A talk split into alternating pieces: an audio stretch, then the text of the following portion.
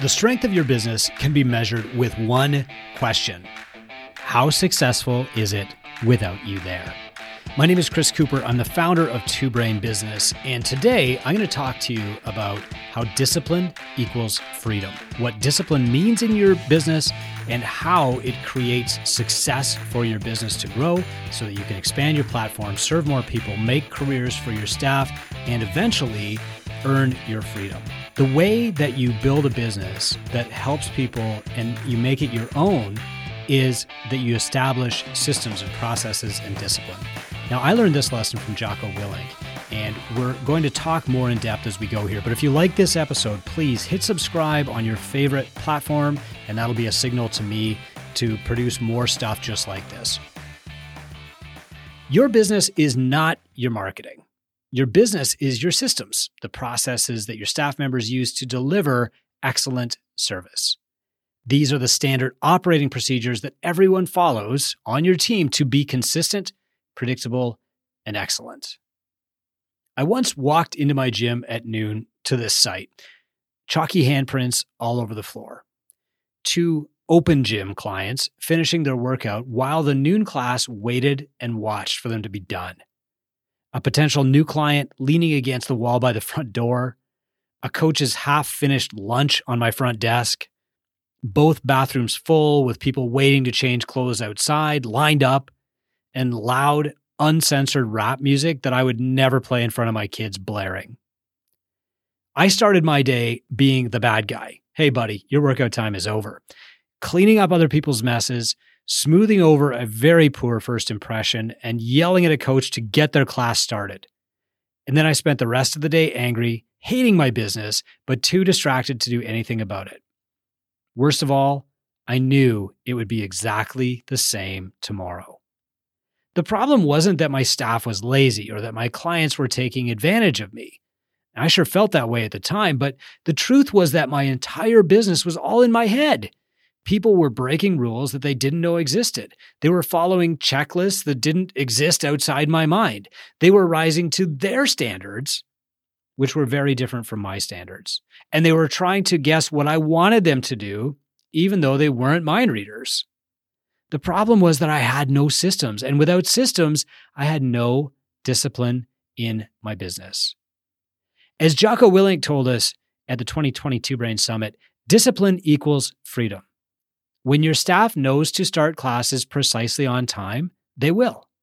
When your clients know to be ready because the, sta- the class is starting directly on time, they will be ready. When your future clients know to book a no sweat intro instead of just showing up to watch a class or try it out, they will book a no sweat intro. When you have a cleaning process, you will have a clean gym. When you have a coaching process, your classes will be excellent. When you have an intake process, your clients will be onboarded more smoothly, stick around longer, and get greater results. When these things happen automatically, you will have the freedom to build your business. But if it's all in your head, you'll have none of these things. Your internal goals, your standards, and your processes are just daydreams. So today I'm going to tell you how discipline and rules make you and your staff more money. Then I'm going to tell you how to start getting your business out of your head and into a system. We walk through this process step by step in our ramp up program because if you dig deep enough into any problem faced by a gym owner, a lack of systems is usually at the root. Here's how discipline makes you and your staff more money. The secret to making more revenue in your gym isn't raising your rates and it's not getting more clients. It's discipline. When I hired my first trainer at Catalyst in 2005, I was a bit worried about having the money talk with him he had a few personal training clients of his own. He was also coaching a few sports teams on their fields of play. He would go out to the arenas and coach them for hockey. He'd go out to the football field and coach them for that. I was worried that he wouldn't want to share the revenues for these clients with the gym and be part of this bigger movement. But I told him, you have to charge everybody $135 per hour when you go off site. You can't train anyone for free anymore. And I'm going to give you 44% of the proceeds for all of your clients, including the ones that I give you and the ones that you already have. He said, Deal. No hesitation. Only later did I realize that my rules had solved some huge problems for him. First, he hated asking people for money, so he often wound up volunteering his time. And when he did get paid, it was far less than the 44% he'd make with my pricing. And now he no longer had to say, Hey, I need to get paid. He could say, Here's the price or here's an invoice. Finally, he wasn't tempted to find his own side clients because it just wasn't allowed. So he didn't even think about it. Under my rules, my imposed discipline, he would make way more money with much less stress and frustration. And hey, guys, he's still with me 17 years later. So here's six reasons you're not making bank. When you fix these issues with discipline, your gym will be more successful. Reason number one gym owners don't pay themselves first. So I want you to have the discipline to write yourself a check. And you can hack this system by using another system like Profit First. The reason, two, is that you don't make enough money per client. So you have to have the discipline to set your rates appropriately and stick to them. Everybody knows that discounts don't attract clients, but most of us have offered discounts because we don't have the discipline to stick to our rates. And usually this is a mental problem, not a demographic one. Reason three is they don't keep clients long enough. So you need to have the discipline to maintain an excellent experience. You build excellence on a foundation of consistency. The rules must apply to everyone equally. Everybody must have a consistently excellent class or personal training session or nutrition coaching program. For example, we used to sell open gym access between classes. One day, this client was doing a half marathon row during open gym time. With five minutes to go before class started and open gym time ended, he was still cranking away in the middle of the gym floor. The coach warned him that his workout would be finished in five minutes, whether he finished his half marathon row or not. Maybe he didn't believe her, or maybe he thought he could row another 3,000 meters in five minutes, but he did not reach the 13.1 mile mark. Sorry, she said, but class is starting. You're done. Now, of course, that client got mad and quit the gym, but all of the other clients who were much higher value clients in our target audience who were a pleasure to coach, they were impressed. Their experience did not come second to anyone else's experience. They didn't have to wait around unfairly while someone else finished a poorly planned workout. The fourth reason that most gyms aren't making money is that their expenses are too high. You have to have the discipline to rent only the space you need and buy only the equipment that you need. Have the discipline to do the math and make a plan instead of just buying the biggest toy box and then trying to fill it with people. The fifth reason that gym owners aren't making money is they don't have enough clients. So you have to have the discipline to make a marketing plan, to track your marketing metrics, and determine what's actually working instead of just firing random shots at your market, saying, "Oh, I tried 100 bucks on Facebook guys and it didn't work." That's not a plan. And the sixth reason that people aren't making money in gym ownership is that they wear the wrong hats. So you have to have the discipline to learn how to grow your business and how to ascend your team instead of just punching the clock and hoping for the best. Now, it isn't easy to fix any of these problems, but everything gets easier with practice. And you and I, we're in the habit formation game, right? We coach discipline and habits and routines for a living. So maybe it's time we took our own advice. Enforcing discipline in yourself is hard. Having a coach or a mentor makes it easier. If you want some precise instructions, get our free guide to solving each of the problems that I listed above by clicking through the links in the show notes. Enforcing discipline in your staff is really hard, but you usually only have to do it once. When everybody sees that you're going to stick by your published rules instead of running your business on your fluctuating emotions or expecting people to read your mind, they will come into line and you will have the freedom to help them instead of just constantly cleaning up their mess. Here is how to get your business out of your head. You give your business discipline by writing down exactly how you want everything done. And I mentioned Jocko a few minutes ago. In his book, Extreme Ownership, Jocko says that he has a standard operating procedure for how his SEAL teams entered their vehicles exited their vehicles, breached a doorway, penetrated a house, searched for evidence, collected evidence, dropped off evidence, and presented evidence. They had an SOP for everything. This commitment to consistency created freedom. When things changed on the battlefield, operators could change strategies without making guesses. The best businesses in the world have SOPs for every tiny detail. Think about the best hotel you've ever visited. The room was spotless. There was a welcome note from the manager. Maybe there was a little chocolate on your pillow or some towel art on the bed. None of those things happened by accident. None of them happened because a staff person took the initiative or had an amazing work ethic. Your experience wasn't unique. It was repeated thousands of times for thousands of guests, and it still made you feel special. But all of those things happened because of standard operating procedures. So, where do you start? Here's an SOP for creating SOPs. Here's a model and an example. I want you to put a pen and a piece of blank paper in your car. And then I want you to drive to the gym as you normally would on any given day. Before you get out of the car, grab your pen and record where you parked and why. Now, I'm assuming you're the first person in the parking lot, so you could have parked anywhere. Why did you park at the furthest spot from the door? Now I want you to walk to the entrance of your gym. And if you use the back door or the front door, write that down. Turn on the lights, write that down. Flip on the open sign, write that down. Turn on the stereo, write that down. Select the correct station, write down the one you choose and why. Continue writing everything down until your first class begins. You've just created your opening checklist. Now, maybe this seems like overkill. After all, your staff aren't dumb. So why write the checklist and the SOPs as if they are? It's because you don't want gaps. Gaps get bridged by guesses, and no one guesses right more than half of the time. So you're better to be too thorough than to leave any room for guessing. Guessing means mistakes, and mistakes mean correction, uncomfortable conversations with the people on your team. Do you really want to have to tell them they forgot to take the garbage out?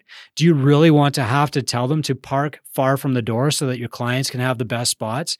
Do you really want to have a conversation about why they can't enter through the back door or why they can't tie up their dog outside? Or would you rather tell them to take the garbage out in advance? Here's an extreme example. I once had a client in California with constant staff turnover. He lost all of his coaches in his first year, replaced them all, and then he lost the second crew too. He had a great location and some really good clients. He was a nice guy. And at first, I couldn't figure out why he had such high turnover. One night, his staff closed the gym and went home without taking the garbage bags outside to the dumpster. When he opened the gym in the morning, it stunk of rotting banana peels. He couldn't get the smell out of the air before his first clients arrived, even with all the doors open and a generous application of air freshener. He was driven to distraction by the smell, so he sent an email to everyone on his staff about a rant. It was a 200 word email rant about how bad the gym smelled, how careless it was to leave garbage in the warm building overnight, and how banana peels were especially stinky. Now, maybe you're laughing because you received an email like that from an overstressed boss. Or maybe you're wincing, like me, because you sent one almost as bad, and I'm totally guilty. But of course, that staff didn't quit over one email.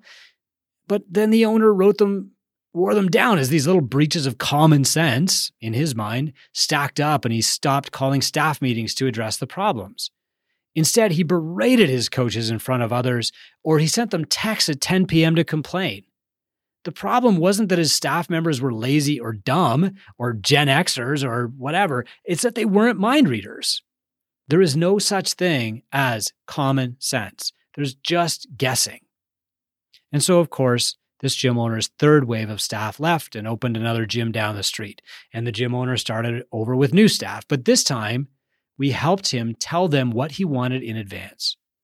Lo and behold, his gym became a comfortable, happy place. His clients no longer saw awkward exchanges between the owner and staff. They enjoyed the cleanliness and the on time schedule, and they stuck around longer. The owner got some traction and his business began to grow. Nobody knows what's in your head. You have to get it out. So, writing a staff playbook and SOPs takes a lot of time. but we have a great shortcut for you. We give you a full template to edit in our ramp up program. Finally, how to stress test your system and procedures. If your standard operating procedures are untested, you have to assume that they won't work. And if your processes don't make your business run without you, then they're com- they're incomplete. Most of us have holes in our processes. There are things that staff members just can't do, and we won't find those holes unless we put our business under pressure. So now I'm going to give you the exact steps to find and fix the gaps in your processes. And we call this the SOP stress test. So, first, write out your staff playbook. And if you're in TwoBrain, go to the growth toolkit and you'll find a complete template that you can just edit as you see fit, change the mission in there, use my SOPs, copies what's working, put in your own. It's up to you. Second, deliver your new playbook to your staff at a meeting and have them sign off on it saying that they've read it and they understand. Then have your business run on these processes for three months. Get some reps in. And then step four is to take four consecutive days away from the business. Plan this time in advance. Let your staff know that you will be away. Tell them you won't be responding to email, but they can call you in an emergency. Now, if they call you while you're away, record those calls because you need to remember the topics.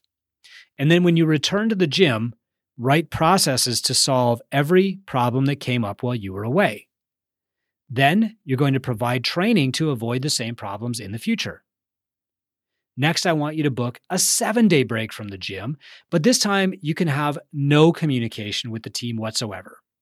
And you're going to have your staff document any questions or problems they have while you're gone. When you return, debrief with each staff person or the one in charge. Write SOPs to cover the problems and record the answers to all their questions in your staff playbook. And then, several months later, take two weeks away to the gym without contact and debrief when you return. Write SOPs to cover the problems and record the answers to all questions in your staff playbook. Why is this process so important? Because as you grow, your attention will get focused on larger opportunities instead of the day to day operation of your gym. So maybe you're thinking about reaching the tinker phase, scaling over 150 members, making more than 100K, opening a second gym or running seminars or whatever the next step is for you. Or maybe you're looking at buying another gym that's open around the block or even opening a different business. Regardless of your reason, you need to be able to focus on higher level opportunities. The biggest problem people face when they get to this phase where they need to scale is they keep getting pulled back into daily problems instead of working on the much larger opportunities right before them. So you need to solve your gym problems in advance. If you can't solve them in advance, solve them when they happen, but only solve them once. Document the right answers, build SOPs, and keep your hands out of the machine because you can't drive the car if the hood is always up. One of the key disciplines that we teach in our ramp up program is that every day you should start your day by doing one thing that grows your business before you do anything else. This requires discipline because you need to focus on the important work ahead of the urgent work. If all you do is wake up and check your phone, you will be sucked into the world of high urgency and you will spend the next 12 to 15 hours fighting fires and doing the urgent things. And when you return home tonight, you will find that your gym is in the exact same place it was in the morning. You haven't grown at all. This discipline to create the time to do the things that actually build the business, it compounds. And you start by focusing on getting things off your plate. The very first thing you need to get off your plate is standard operating procedures so that people can do things to your level of excellence without your constant micromanaging. Final example when I finally learned that this was the path to entrepreneurial success and freedom, I hired a cleaner and when Sean would come in to clean, he would start mopping, and I would sit at my desk from nine o'clock till 10 o'clock at night. And while he mopped, I would start working on our newsletter because I knew at that time that that's what it took to get more clients. Or I would start producing videos about personal training. And in some of our earliest Catalyst videos, you could actually hear him humming in the background. or I would reach out to past clients, or I would start asking for referrals, or I would find speaking gigs, whatever I could do to grow my business in that hour, because that was the only hour that I had. And I only had it three times a week while Sean showed up to mop. So for that investment, 15 bucks an hour or whatever Sean made back then, I was buying myself the time to do the stuff that would grow my business. But I had to have the discipline to use that time for that purpose when I was tired, when I wanted to go home and just go to bed. I hope this helps you. Discipline creates freedom by enforcing consistency. Consistent application at levels of excellence are what makes an excellent business. You do not rise to the level of your marketing, you fall to the level of your systems. That was Chris Cooper on Two Brain Radio. Thanks for listening. Before you go, hit subscribe so you don't miss a show. Now, Coop's back to close it out. We created the Gym Owners United Facebook group in 2020 to help entrepreneurs just like you. Now it has more than 5,600 members, and it's growing daily as gym owners join us for tips, tactics, and community support. If you aren't in that group, what are you waiting for? Get in there today so we can network and grow your business. That's Gym Owners United on Facebook or gymownersunited.com. Join today